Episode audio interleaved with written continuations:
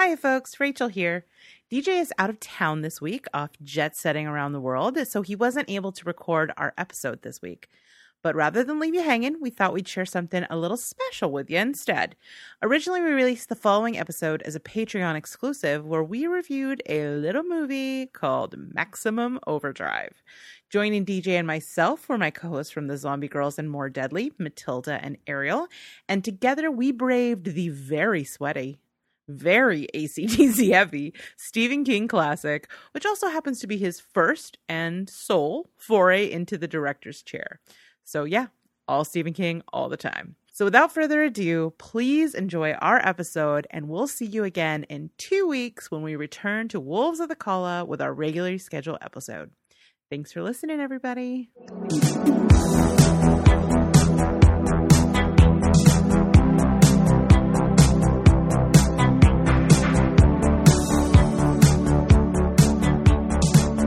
Hello, everyone, and welcome to the bonus episode uh, for the patrons specifically, and uh, for cast of Ka listeners even more specifically.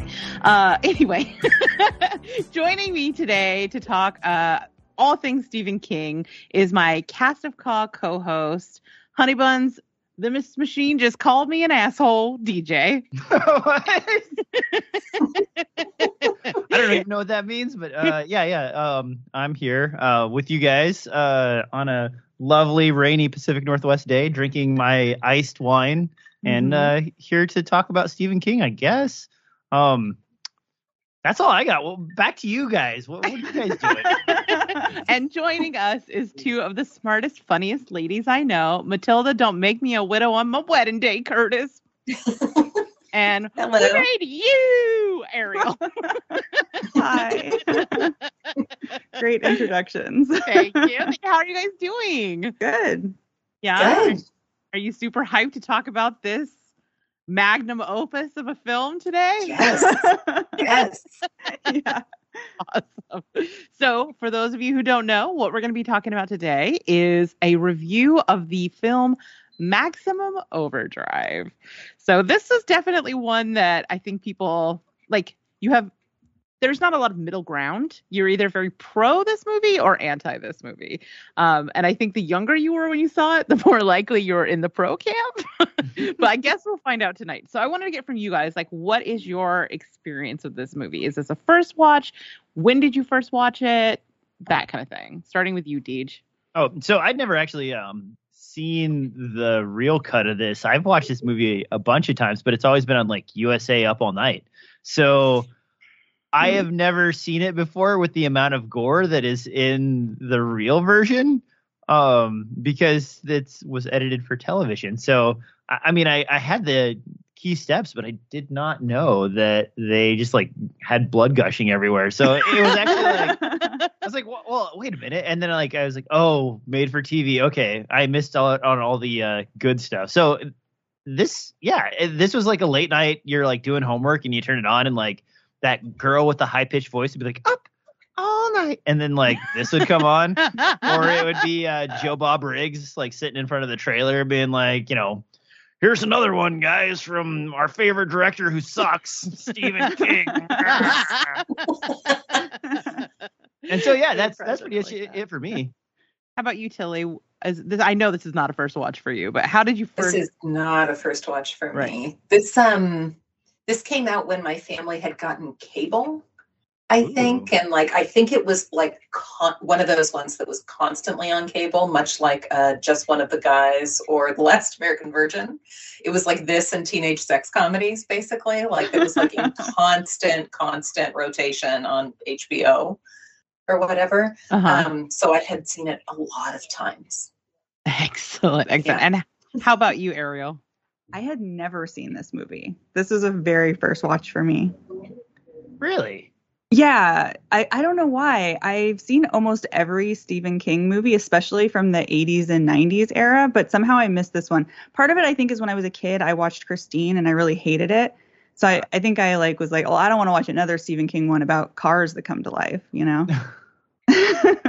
Fair. You don't, you also don't strike me as maybe the biggest ACDC fan. I don't know if you would have been. yeah, I mean, I'm fine with it, but it wouldn't have been like a draw at that point. I actually think it's pretty fun and sort of over the top ridiculous because the way that like the music is matched up to the scenes, like, it doesn't always align. Do you know what I mean? Where like there'll be this Yes. really exciting music and then, and then like nothing's really happening. like wait, I They're thought we were pumping Someone building has never something. done cocaine, I see. okay, okay. So, what were your since this was the first watch? What were your kind of expectations going into it? So I had very, very low expectations because I had been told that this was one of the real dumb ones, you know? Mhm. So I was not expecting The Shining or something, you know? I believe you meant Pet Sematary, but okay, let's move forward. okay, so I did a little background research on this, Okay. but nor, you know, I normally do kind of like an in-depth whatever. This time I kept Yeah. it kind of light because instead, what I want to do is just run through some of the trivia about this movie because it is wild, y'all. this Okay. was. Yeah, this one has a, kind of a crazy background. Okay, so Maximum Overdrive, for those who don't know, is a horror comedy from 1986, and it marked the first and the last feature film ever directed by master of horror Stephen King. He is uh, famous for disliking adaptations of his film. He does not like the Brian De Palma Carrie or the Stanley Kubrick uh, Shining or the John Carpenter Christine. So he decided if anybody's going to adapt King properly, it has to be King himself. So this was adapted from his short story Trucks, which was a very short story, uh, a three-page story that originally appeared in Cavalier magazine in uh, and then later in his collection Night Shift. And then it was adapted again in 1997 for a TV movie called Trucks, which is actually much more a much more faithful reproduction of the short story itself. It was released theatrically in July of 1986, and you'll be shocked to learn it received negative reviews and currently sitting at a solid 15% on old Rotten Tomatoes. wow, that's Yeah. low. Yeah, yeah, yeah, yeah, yeah, yeah. It was nominated for two Golden Raspberry Awards, including Worst Director for King and Worst Actor for Emilio Estevez, uh, who was at the time like peak Brat Pack.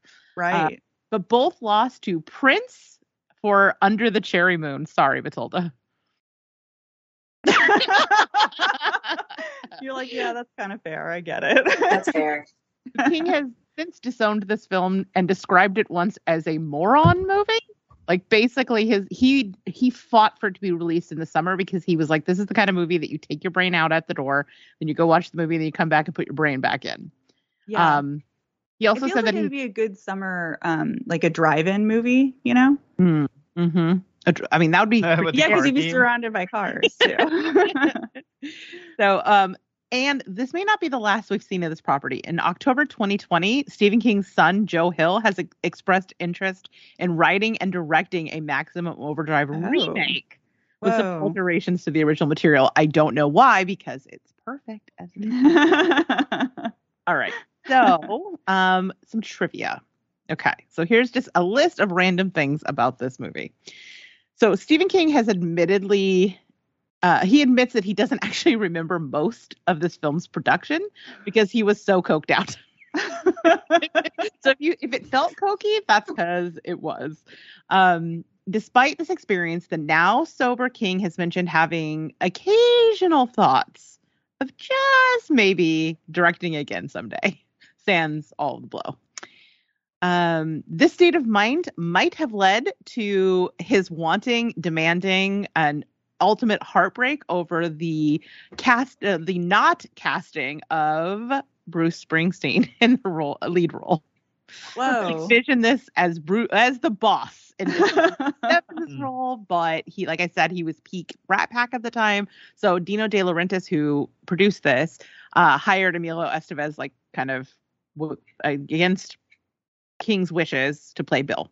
gotcha. Yeah. So he was pretty mad about it. In fact, it's believed that he was so mad about it, he got completely disillusioned with the production um, and just kind of checked out. That being said, he apparently was like totally nice dude on set. He did all kinds of fun things for the cast and crew. Like he rented a local theater to play classic monster and sci-fi movies. He bought everybody snacks and drinks, and uh, he even provided commentary on each film. I get, I'm guessing that was not so much a thing he could help because, like I said, he was on a lot of cocaine. um, he also apparently uh, took part in like golf cart races with the crew on Oh, the that sounds fun. Yeah. So the truck circling the Dixie Boy. I don't know about you guys, but I was like trying to see if there were drivers in the truck because I Mhm. wanted to see like what did 1986 special effects look like. Turns out there weren't actually drivers in the truck. They were all done re- remote controlled and they broke down constantly. That makes it's like, sense. it's like those RC cars you would get from Circuit City as a kid that would always break like five minutes later, just giant. exactly. So the truck stop was actually a con- a, a set. I thought maybe it was like a condemned garage or like a gas Mhm. station that they got to blow up at the end or something, but it was actually a set that was so convincing they had to keep like waving real truckers off. They're like, "No, it's a movie set. It's a movie set. To get here. It's not gonna happen." Um, speaking of trucks, the Happy Toys truck, aka the Green Goblin truck, survived filming. Was purchased by someone, refurbished, and now frequently shows up at horror conventions. oh, that's cool. So maybe someday we'll get Yeah. to see him. hmm hmm Uh, oh, this film also marked the beginning of another icon's career. No, not Giancarlo Esposito. This is the first on screen of one Marla Maples. Really? Yep, she's one of the people in the car on the bridge. Oh. I was wondering where she was because I saw her in the credits. yep, that's where she was. Mhm. Um, okay, so the set was pretty dangerous. Apparently, Stephen King was obsessed with shooting guns and blowing shit up. So everybody was like pretty sure someone was going to get injured at some point during the filming, and they did. So during that radio controlled lawnmower scene, um, people were saying we need to take the blades out. And he was like, no, we need realism, realism, keep the blades in. But unfortunately, um, it the blades being in it meant when it went over a wood block, a bunch of splinters flew out, including some that went into the um, director of photography Armando Nannuzzi's face and cost him an eye. oh my Ooh. god. He later sued King for $18 million and they settled out of court. Shit. You should have taken him for more. That's crazy. Um, also, the camera operator was almost killed when he was almost struck by the ice cream truck when the effect of flipping it end over end went wrong. Oh And instead it just- slid on its roof, which is seen in the film. So just know that amazing shot someone almost paid for with their life, and I say worth it. Okay. Maybe a cautionary tale of why you shouldn't be coked up out of your mind when you're making a movie like this. On the upside, though, if probably cocaine had to do with the fact that King insisted on ACDC doing the score or the soundtrack for this. um, he visited the band personally to ask for their partic- participation participation participation in the film and they agreed to do so after he sang their song ain't no fun waiting around to be a millionaire in its entirety in front of them oh my gosh. all right last fun fact and this is more of a rumor is that horror icon george romero was frequently on set and provided directing advice to king according to the author there's a rumor that romero actually directed the majority of the film as king was too deep in his cocaine addiction to do so neither of them have ever confirmed this rumor so it stays just that thoughts Yikes. Wow. Huh. Yeah, I mean, I I don't I, don't know. Safety on set is really important. Mhm. I mean, you're a filmmaker. Do you guys? What do you guys do to ensure safety on set? Aside from, I assume, taking blades out of lawnmowers and whatnot. Uh, a lot of if there's any guns on set, they're checked multiple times and they're always airsoft. Um, if we have any weapons, usually we doll them or make sure that they're swung in the direction of no one uh, towards Mhm. the camera at a safe distance. But Mhm. there's a lot of times where like we didn't think about it, and then later on you're like, oh man.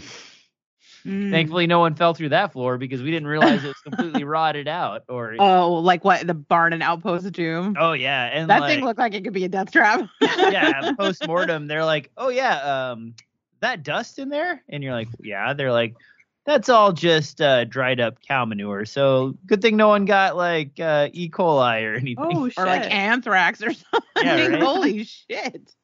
So I don't know. But the weird thing though, and like maybe I'm wrong, but the ACDC songs, like especially Hell's Bells, I don't remember the group of like weird off key singers singing along with the with the like Hell's Bells chime. And that was in the movie. Is that a different copy than like the real one? I don't know. Oh, I don't remember that. Oh yeah. So like when they're pumping the gas, you know, the whole time and like Yeah. it's like Hell's Yeah. Well, there's like there's the normal Hell's Bells where it's just the ACDC guys singing, but this one had like a chorus of gr- people singing with him that were kind of like out of place and off key, like they didn't belong with the song. Oh, see, I And just I- assumed it was ACDC. Well, maybe I'm wrong. Then I'll have No, to I don't- listen to the song again. Yeah, it didn't register to me. I wonder if that's really in the They main made song. like a special one for the movie. I would It- play it, but we'd get hit for copyright infringement. Yeah, so- exactly. Check on your own time. awesome. Okay, so because this is like technically a cast of Ka bonus, I wanted to point out a couple of sort of Stephen King universe connections because we always do that on the show. Um, the first one is I don't know if you caught this, DJ. I'm guessing no, but okay. So in Maximum Overdrive, there's a point where uh, Bill is talking about his plan, what he wants to do To go to the island. Hey, Yes! Island. to go to Haven, which is Yeah. a location that shows up in multiple things throughout Yep, Stephen Yep, I caught that one. Oh, nice. Okay. And then the other thing was, oh, and apparently the show Haven, which takes place in that place, in the second season, there is an episode called Love Machine where all the, the cars and boats come to life, maximum overdrive style. Huh. It's kind of fun. I thought they explained that it had no um, motorized vehicles on the island. I mean, maybe by the night or the 2000s. I don't know. They've broken that law. Yeah, I guess. See what happens. That's what you get. Um, and then there's just a couple of sort of like coincidental details that, as the you know Dark Tower conspiracy theorist, immediately caught my eye. Which is in the opening crawl, we find out sort of the set, the time, and what's going on, and the date is June 19th, 1997. So we all know there's no coincidences in Steve King's universe. It's all just the will of Ka, right? And then also the name of the comet is Rhea. Oh, yeah, catch that one. There you go. So those are our connections. All right. That's enough background. Let's get into this excellent film. Uh, let's start with since you are a, a, a, long time watcher of this film, Matilda, what about this movie? We're going to break it up kind of like what worked and then what didn't, and then our overall thoughts. So tell me some positives about this movie for you and what you thought of it. Um, I love this movie, and I that's not defensible, really. Um, it is fun and dumb. Yep. Um, it is unrelenting in the music. We were talking about the music a little bit about how like often in a horror movie you will build tension in any movie like there will be high beats and there will be low beats this is just in fifth gear high rpm all the way oh yeah. right there's no stopping No. um it's so ridiculous like the one liners in this movie like the kind of this is a very quoted movie uh huh. Mm. in my Uh-huh. house um, Oh, really? What what are frequent quotes that come up in in your home? uh this atm machine called me an asshole Yeah. uh Called don't make me asshole. a witter on my wedding day Darley Um, man. yeah the cast is great hmm hmm emilio estevez is i don't know if he was also in the trailer doing cocaine with stephen king but boy he is sweating through this movie It's a very Yeah, sweaty. he sweaty he's a different temperature than everyone else for some reason which is a little strange but um yeah I, I just i really enjoyed and i really enjoyed the like um the one of the strongest memories for me is the scene with the coke can machine shooting cans No. yeah. and the and the steamroller kill. That was the one that Yes. freaked me out when I was a kid. Yeah. yeah i think the electric knife freaked me out the most Oh, when i was a kid but i think that the um the coke cans were the most fun yeah, definitely. How about Yeah. you, Deej? Uh, this movie, I, I mean, I enjoyed it. I enjoyed it when I first saw it, and I still enjoy it now. But uh, my older me is like irritated at the inconsistencies of what is alive and what isn't, because like they get to drive around in their wedding car and it's fine, and then like you even see like a little machine revenge when the like bulldozer destroys their wedding car. Like fuck this car, he didn't do, you know. And then, like- it was the rebellion within. and then like you have the electric um uh, electric uh, uh knife but then like they're using refrigerators and they're using like cooktops and they're using like coffee makers to make food. And you're like well where's the revenge in those machines? Like wouldn't the coffee maker shoot hot liquid at him or something? And, and so uh, it's a little too analytical for this movie but like it's like come on man. Are you high or something? Oh I mean, yes. All right. Now, Ariel, I know this is a first watch for you, so you probably don't have a ton of nostalgic affection for this, but you also are the person on the show who loves a dumb, fun movie. So I That's thought true. maybe that Yeah. aspect would appeal to you. what did you think? you were right. oh, good. yeah, this movie is so stupid. It just so incredibly dumb. And like DJ was saying, the internal logic of it makes no sense. There is no internal logic, really.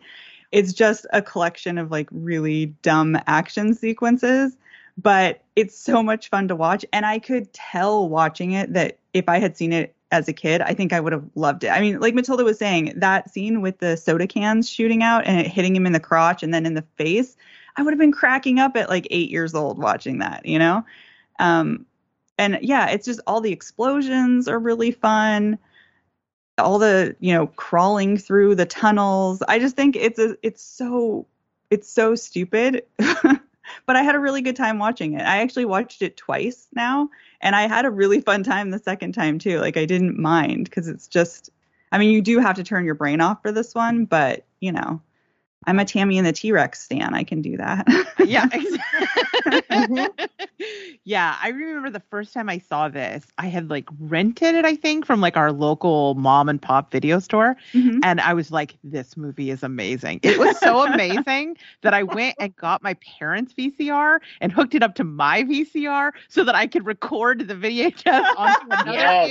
VHS. I was like, Nice. this one is never going back. This one is with me forever. And I watched it over and over and over again. I have such a love of this stupid ass movie. And I know as an adult watching it, it's absurd.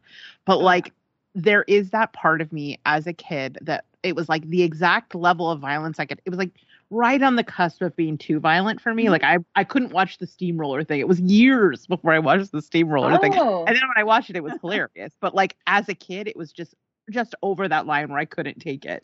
But I, oh, that's I so interesting because it's like Roadrunner violence. You know, it's like um, yeah, Yes. yeah, that Looney Tunes stuff. total cartoon violence. Yeah. but yeah, like the and I couldn't. I saw the knife thing obviously the first time, but I when it would come back on, I would have to look away. it was That's so cute. Baby Rachel. oh yeah, but I, I yeah, I I do. I was excited to talk about this with you because it is. It's rare that I enjoy a bad movie. Like I kind of feel like Mhm. good movies are good and bad movies are bad, but there are the exceptions to the rule. And Tammy and the T Rex is one, and I feel like this one is definitely another one. I don't love ACDC, but it fits the vibe of this movie so it does. much. It's, it's so peak 80s. You know, the combination of the style of humor, the style of action and explosions combined with that music, it's the most 80s thing, you know. I also enjoy when he blows up the toilet paper truck and just like he's like TP everywhere. Oh, yeah. Rolls of toilet paper. Yeah, and I mean Emilio Estevez was like fresh out of um uh what is the one where they're in detention? Breakfast Club. yeah. Oh, Like, yeah, I yeah. thought he was so cute and so cool. Mhm. Yeah. And he was like off, coming off a string of like a lot of S.E. Hinton Mhm. movies Mhm. at that point, right? Like Outsiders. And that was then This Is Now and was kind of a particular kind of teen heartthrob, I feel like. Yeah, yeah, Yeah. yeah, But yeah, so I- Rachel, what? what did you think when he licked the sweat off of her brow? the second I saw that, I was like, "Oh my god, Rachel's puking at home." yeah, I was like, what is he doing? What is he doing? Why is he doing that? I had blocked that out. I didn't catch it when I was a kid. I don't know. What do you think, DJ? Is that a move for you're you're the dude on here. Have you ever like seen your sweaty wife's face and been like, mm, yum? And I don't know that I've ever dated anyone that would let me lick the sweat off of their forehead.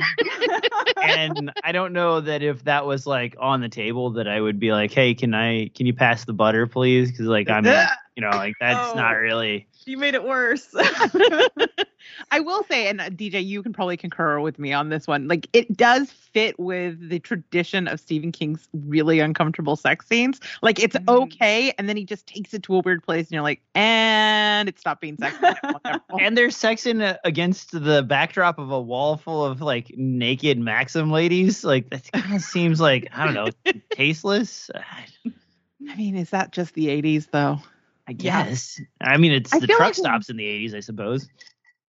Yeah. You're the probably the only one on this call that has enjoyed a trucker shower. Is did you feel like they represented the, that subculture appropriately in this movie, DJ? Uh, well, I mean, I don't want to be hard on truckers because I'm sure there's some truckers that listen to the podcast. Um, so there's For a mixed sure, bag. So 100%. if, if you roll into like a high end Flying J or a um or you know Trans America or any of the other like fancy big truck stops, the showers and the bathroom back areas are really nice. Like they're like good tile, like decorative. They're clean. They give you fresh, warm towels right out of the like warmer, and you have your own space. So they don't look nearly as dirty and grimy as this American Pie looking place does. But like this looks more like if I was in Carlsbad, New Mexico, and headed to Elephant Butt, I would like pull in somewhere and like there would be this place. It's like weather beaten and like barely staying open Mm-hmm. and the diner's like, no, trust me, that pie was put in there this morning. Wink, wink, nudge, nudge, say no more. And so, from that aspect, like they are spot on. But from a drive across the United States perspective, like there aren't very many that divey of truck stops that are really around because they really want to appeal to their clientele. Gotcha. Gotcha. Yeah, I figured like the porn on the walls was meant to help us understand that this was like a certain Uh, lower tier, stop, yeah. right? Yeah, yeah, it's more like a mechanic repair place. Like if you've ever went to uh, like Joe Bob's mechanic repairs, he opens up his like office door and it's just pouring all the way across one wall. Mhm. Like that's fairly common still, but Yeah? not the not in truck stops as much because they're they also cater to like women and children and and people who aren't necessarily in the trucking industry and lifestyle. Yeah, that makes sense. That makes sense. All right. So I think we all know this movie has some problems. I think it's fair to say that it is not the Citizen Kane of truck stop movies. So, of sentient truck movies. So, what are maybe some things that as you're watching them again in 2022 that did not work for you, uh, Matilda? Um, there's not a lot of consistency. Like DJ was talking about, like the logic of this movie. Like some of the cars you can drive, and other cars come after you. Also, it's just it's so 80s. Like it's so I, it, it's hard because it's almost like a fish talking about water. Like I don't know that I can identify a lot about this. yeah, no, I get that. You've seen it Because I- times. Have seen it so many times. Yeah. yeah. Yeah. How about uh how about you, Deej? Is there anything that stood out to you that you're like, oof, besides I'm- the internal logic? I mean, not just the logic, but like if you think about it as a car, you're riding in a car and a truck runs you off the road. Why wouldn't the car just run you off the road? Because like the car has the passengers. And then how did the trucks eject all of their drivers? Because like trucks drive a long ways. Is how did they kill the driver? There's no like driver stuck in windows or anything. Yet we see cars everywhere with like the window rolled up. And then this is like what 1987 or when is this supposedly in the timeline supposed to have taken place? It was 1987, June Yeah, so- 19th, 1997. So how many cars really had electric windows back then? That was like a rich person's perk in like That's true. 87, right? Or am I thinking wrong? Like you had to like really pay for the upgrade to get like electric tilt back seats and like windows that rolled up. That wasn't normal. And, and yet we see like windows killing all these people. That's a mechanical device. And then and then we have the little like gun truck. He has a Yeah. pouch of guns. It's like this big. he fires and fires and fires, and it's the endless gun problem. Like you look up there, and the, like the little pack's still completely full. And there's no turret control on there. There's no motor or anything. It's just literally a pipe with like a gun stuck in it. How is he aiming that? And like, why isn't it just like topping around and spinning when they're they're shooting?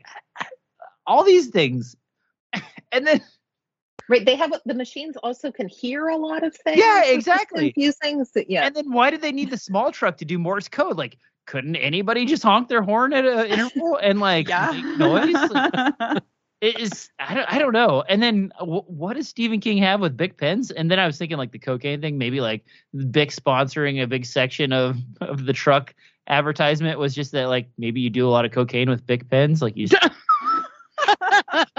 nailed it. Brand loyalty. Yeah, right. Oh, these things are great, man. You get them at Walmart, super cheap.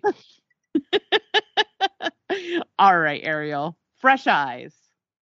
What yeah, I mean, definitely all the things that you guys just said. I also found Yeardley Smith to sometimes be incredibly Don't it. annoying. Don't say it. No, our queen. I love. Yeardley Smith so much. I have so Yeah. much affection for her, but her yelling Curtis at the top of her high pitched lungs constantly started- wrong with me? started to get on my nerves a little bit. So, yeah.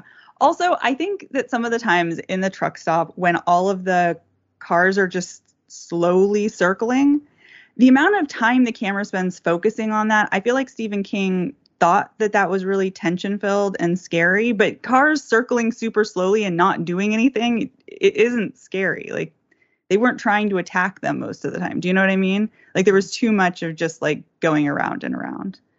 Um, I didn't super love the dead dog. Oh yeah, I don't love the dead either. yeah, we all know I don't love blood in. And I think that the fact that it sort of just ends, you know, and then you have to have this post credit or not post credit, but like the scrolling thing to tell you kind of what happened is a little bit, you know, cheesy. Mhm. that they couldn't really end the movie.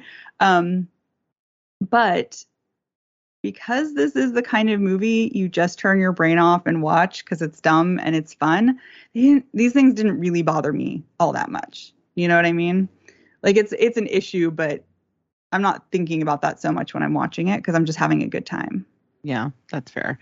Um, so one of the other, I kind of sped through the trivia because I had so Mhm. much of it. But one thing that, since the end keeps coming up, there that Okay. actually is not the original ending of the movie. Oh, Okay. So the original Indian film was going to see the survivors facing off against an armed Coast Guard boat, followed by a shot of Wilmington being destroyed. oh. So why didn't they do that? You would have preferred a, a Coast Guard fight? No, I mean I don't know. Maybe not. yeah. Yeah, I mean, I think I have the same problem as Matilda where because I just know the beats of this movie so well, it's hard for me to pick out what's not working and the things that you're mentioning like Yeardley Smith's I mean, I love her in this movie. When they're like lowering her into the sewer and she's just like, blah, blah, blah, blah, blah, I'm, I'm That is hilarious. Oh yeah, that part is hilarious. It, That's there kind of her just like job, a section though. in the middle where she's just like screeching constantly, and you're like, okay. But isn't that kind of what she does in like every movie? I thought that was kind of her shtick is to be like, No, stop that. Don't do that. I mean, she just, she, that's what, she sounds like Lisa Simpson. She's not doing a voice. Like, that's just her voice. But I Mhm. kind of, I kind is, I think this is actually the first thing I saw her in. I'm trying to think if I saw this before I saw The Simpsons. Maybe I saw The Simpsons first. But I just, I don't know. Even when I was a kid, I was just obsessed with her with her little vintage hat and her Curtis. Yeah. Curtis. Honestly, Um, though, she was more enjoyable than the other woman who just was like, "We made you," you know. Oh yeah. Mhm. yeah, yeah, yeah. But I, the camp of that for me works. Although yeah, I know, I hear like, that. Like empirically, it's bad, but it's the the stuff that's bad is part of. It's like the feature, not the bug for me. Yeah, I get what you're saying. Yeah. 'cause there's that scene where after they have sex, the I can't remember the woman's name with the perm. That character. We'll just call it. the the hitchhiker. Yeah. Yeah. where she says where she tells Emilio Estevez that he makes love like a hero, and it's such like a stilted, corny line. Well, they reference that ba- uh, later on when they like jump from the grenade and they're like on the ground and their butts are up, and she's like, "I don't think I've ever seen a hero with his butt up like that." yeah. but what I was going to say is just that most of the time that would really bother me that there are these really corny, stilted lines that stand out like a sore thumb. But I actually kind of found it charming in this movie. Oh, okay, good. I was worried that you like because you also have a good critical mind when it comes to film. I was like, it's gonna go one way or the other. yeah. She's either gonna be all in on cheese or she's gonna be like, I'm coming for you, Stephen I couldn't have another Pet Sematary situation happen, Rachel. Our friendship can't take that. I know. Wait, what's wrong with Pet Sematary? Oh, we well, have a very diverging opinions of Pet Sematary. Yeah, I it's not my that it's favorite. excellent, and she's. I accidentally gave it a really bad review on a podcast before I remembered that it was Rachel's favorite movie.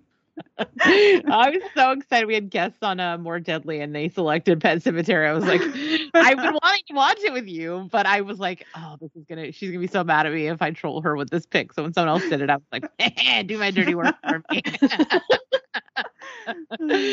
oh, okay. So favorite kill in this movie. What is each of your favorite kill in this Oh, movie? good question.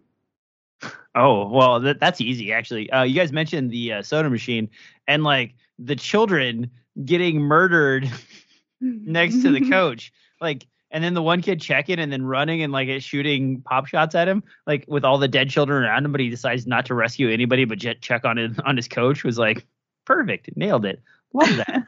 yeah, and I like how he puts his catcher's um, mask down yeah, to like block the soda. Yeah. what about the rest of your body, kid? Mm hmm How about you, Tilly? What's your favorite kill?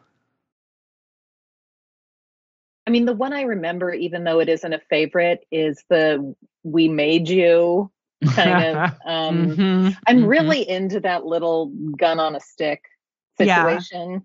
Yeah. even though it makes no sense, right? Like what you're saying, like it- everything I'm saying is it's empirically bad, but I love it in Yeah. this movie for Yeah. for whatever reason. Yeah, and she's you know she's in full camp. oh yeah. Oh yeah.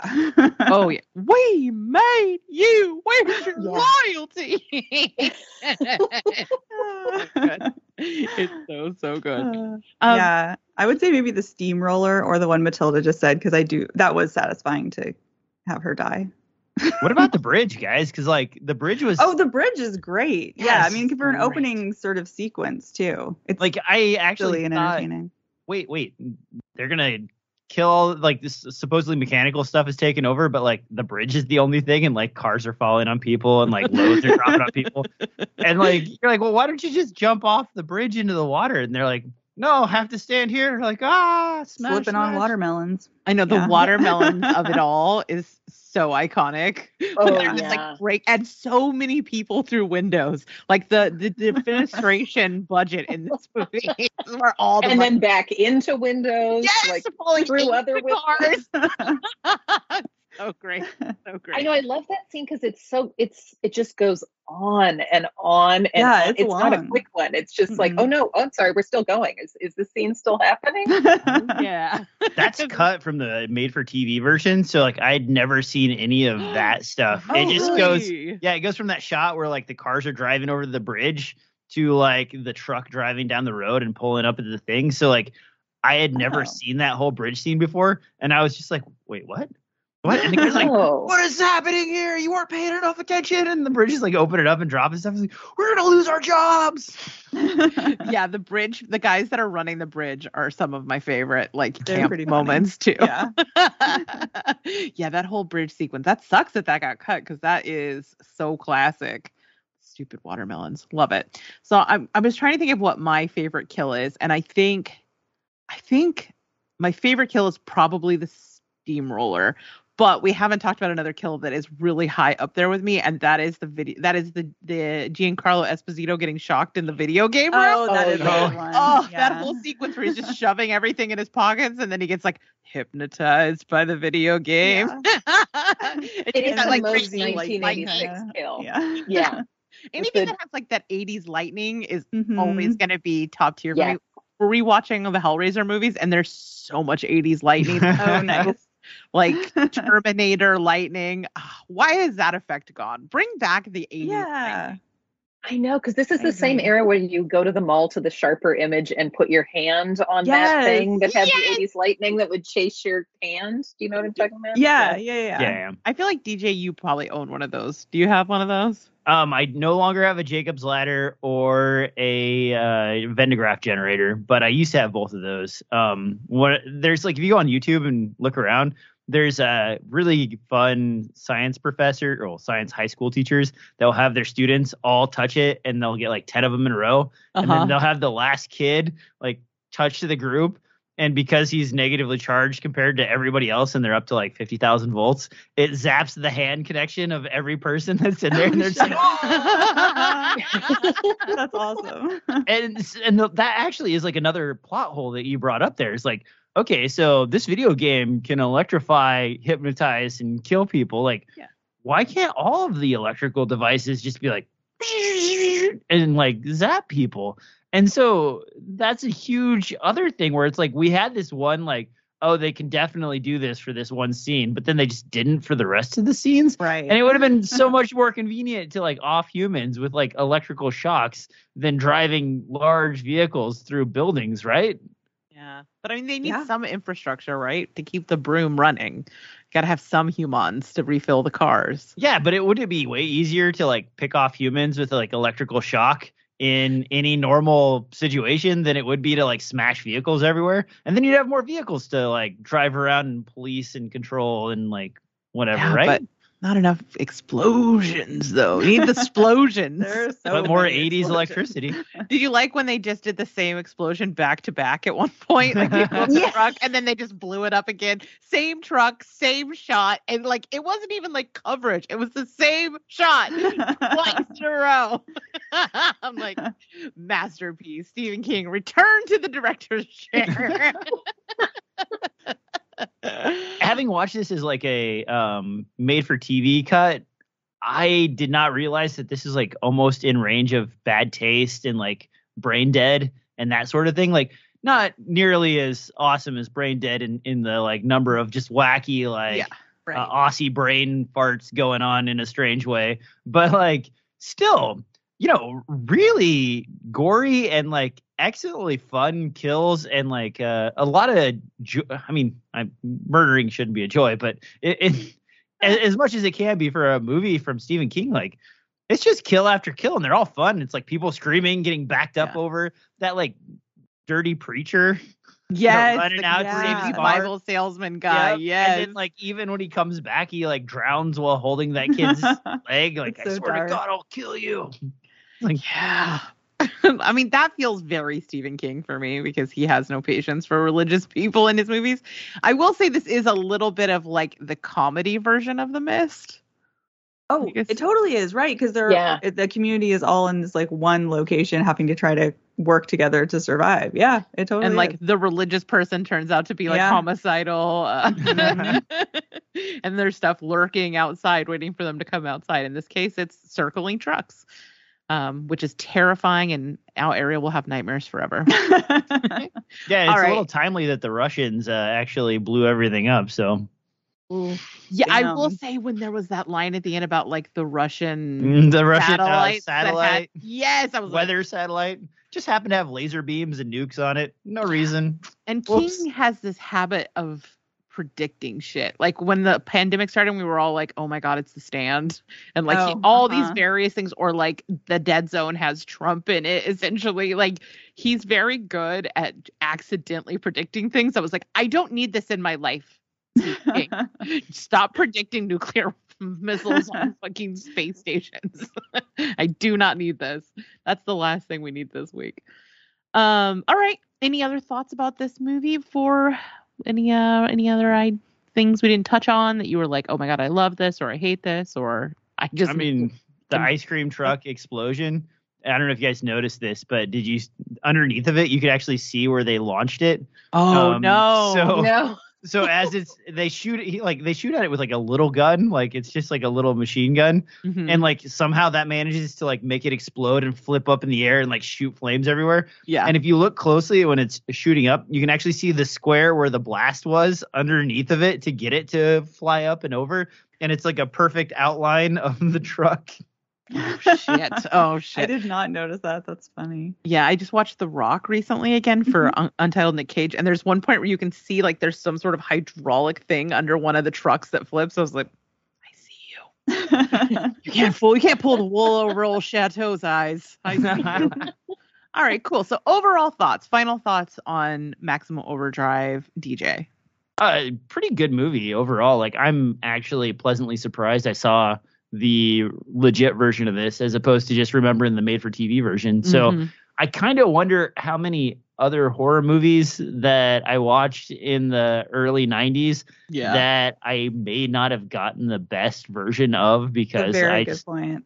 yeah, Mhm. and the thing is, is like some of them, like you don't feel like you'd want to go back and revisit. And this was one of them where I, I was like, oh, okay, I guess we're watching this. Cool. And then when I watched the real one, I'm like, where did this come from? This is not- I don't remember. Like, how, how did we get from there to here? And so it's like, well, okay, well, then, you know, maybe that movie where like they're driving over the heads, the people are buried in the garden and their heads are sticking up and they're driving over them with a tractor. Maybe that's way more gory and like, they, then they eat. I don't know what the name of the movie is They, you never, you guys never seen that? Like one of the famous scenes is like the people that own the house like bury everybody up to their neck in the back, like they're part of the garden, and then like drive over them with a tractor, like a weed whacker tractor. No, That I idea don't sounds kind of that. familiar, but I don't know. yeah. I mean, like, yeah, it sounds kind of roughly familiar. Okay, Hmm. horror movie. It always played next to that movie with the Okay. um with the girlfriend that was actually a gargoyle, What? and it's like What? a weird yeah. So like My it's just- girlfriend was a teenage gargoyle. like, no, no. So like it's like this scene where they're up in this like really nice Manhattan apartment, and like this dude and his girlfriend are hanging out, and like she's trying to tell him something and trying to tell him something, and then it's the old like once you discover you can't unknow this thing, and like she turns into a gargoyle, and like that's the plot. I Oh, spoiled it if oh, you. I don't think I've ever seen that. Um, I swear I'm not making these up. So uh, if you're a Patreon and you're watching this right now, and you know what my fever brain is talking about, go forth and repost, please.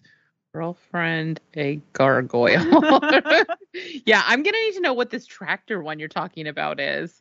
I'm sure if you ask Matt or uh, Oh, is Or it Tales Jeff. from the Dark Side? No. well, I think the gargoyle one might have been a short inside of like three other movies. Well, I wonder. Um, yeah, I wonder if it's Tales from the Dark Side. but the tractor one is definitely a full thing because they like eat tongues and and stuff like that. Cool. It's, uh, yeah, I'm gonna need to know what that one is because now I'm super curious. um. Yeah.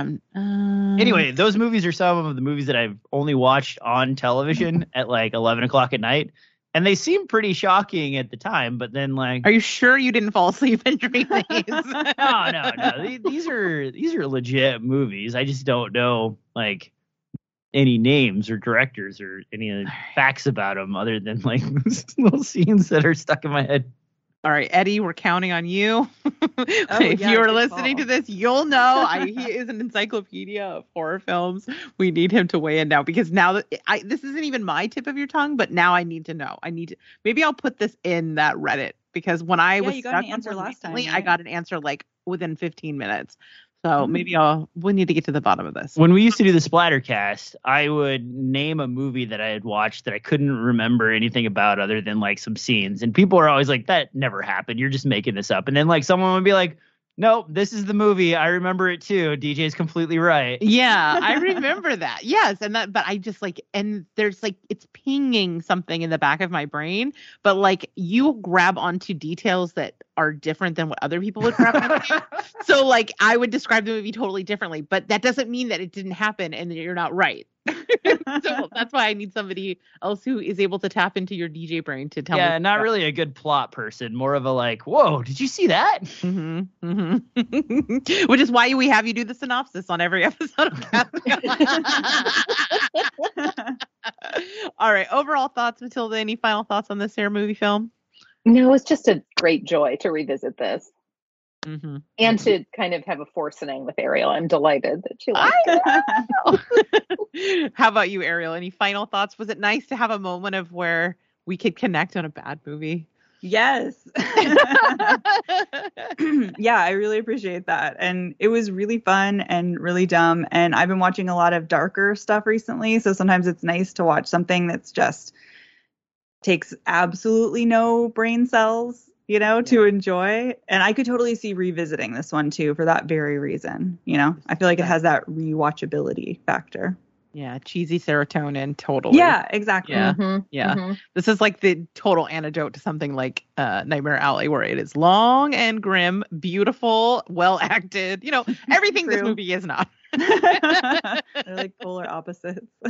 yeah, this movie held up to my memory, which is that it is goofy and awesome and bad, and I don't care. It's like if this would be a guilty pleasure if I felt any guilt, but I'm dead inside, so I do not, and I like it. So that just leaves what we want to do for our next next time we revisit a bad Stephen or I mean a excellent Stephen King film. What we want to what we want to cover. I had a couple of ideas. I was thinking either Silver Bullet or Needful Things, but I'm Ooh. also accepting ideas I from you guys or patrons. I haven't seen Langoliers in Ooh, forever, and i that's true. Neither have I. I don't even remember that being particularly good. I just Oh, remember no. it being like a thing that you're like, whoa, you made this. Have you ladies seen Langoliers?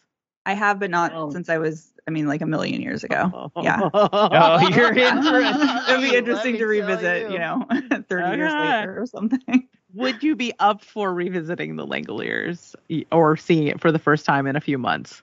Yeah, sure. Yeah, it's a it's Sure. a two part made for TV movie. Yeah. I don't think it. So it's probably a, it's longer than this would be, but it had commercial breaks. I don't Yeah, think I want to say long. it was like actually played over three nights. Is it three nights? Yeah, because they have like the intro where like mm. they are getting on the plane, then they have the like what's going on, and then they have the like here's what's going on. the reveal. I just remember long scenes of Bronson Pinchot tearing paper methodically. That's like what I remember most. Yeah, it's you guys. We should do it. That sounds good. what Yeah, happens we'll to do the it. Okay, Langoliers it is. We will do that in a few months when we cycle back to Cast of Ka. so whatever you need to do to get your hands on it, make it happen. Patrons, Okay. you because you're gonna want to revisit. This I bet that one's on YouTube. I, I would guess like there's no one making any money off of that one right now. I wonder if you guys, when we get to the end, if you'll recognize it from like gifts. Because every once in a while, I'll see a gif from the end of that movie, and I'm just like, Uh-huh. "Oh my god!" but I won't spoil it for Matilda because, I mean, I don't even know if I could spoil it for you, Matilda. It's so weird. All right. Anything else before we wrap things up? no, I love the Goblin Car. That was great. Yes. I Yes. had seen it in memes, you know, online and stuff over and over again. I didn't realize it was from this movie. I always assumed it was a Spider-Man thing. Well, Like it is Green Goblin thing? inspired by Green Goblin. Oh, that is okay. that is where Gotcha. he took inspiration from it. Um, so you were not wrong. You were Okay. onto it. I have not seen the new Spider-Man yet. I need to see the new Spider-Man. Me too. I think it comes out on video on demand soon. I'm vamping right now because Randy's getting the music together. uh, so I just found the Langoliers, the complete uh, commercial cut version. It Mhm. is three hours long and it is available for free on YouTube. Um, Oh, it nice. now Excellent. in the in the group chat along with that really uh tasteful avocado. tasteful avocado. Oh yeah, I, I couldn't describe it any other way. Look at it, and then you're gonna be like, I Oh. should get one of these in my house. That I didn't actually know I is a needed tasteful avocado. right? Very elegant. okay. All right. So that's pretty much, I think, for it for us today. Obviously, we're going to cover Langoliers in a few months when we come back. I want to thank all of my amazing co-hosts. You guys are so much fun, and I love you all dearly. Um, and uh, our patrons, also, thank you so much for your support. We hope that you enjoyed this and you had fun. We had fun making it for you. and we can't wait to give you more content like this. We'd love feedback. Please drop us a line at rachel at zombiegrrlz.com. That's G R R L Z. Let us know what you think of this, what you'd like us to do in the future. Feedback of any variety is welcome. All right. Uh, thanks again to all of my co-hosts. And our theme song for this episode is by, I forgot to write it down, but That's a God great band. I love those guys. I thought it was in my head and I promptly forgot it. So thank you to them for making this music and we'll leave the credit in the notes. Bye everybody. Thanks everybody for listening and to my co-host for putting up with all my nonsense. Production on this episode was done by yours truly with a whole bunch of coffee. And our theme song for the show is Girls of Summer by Aries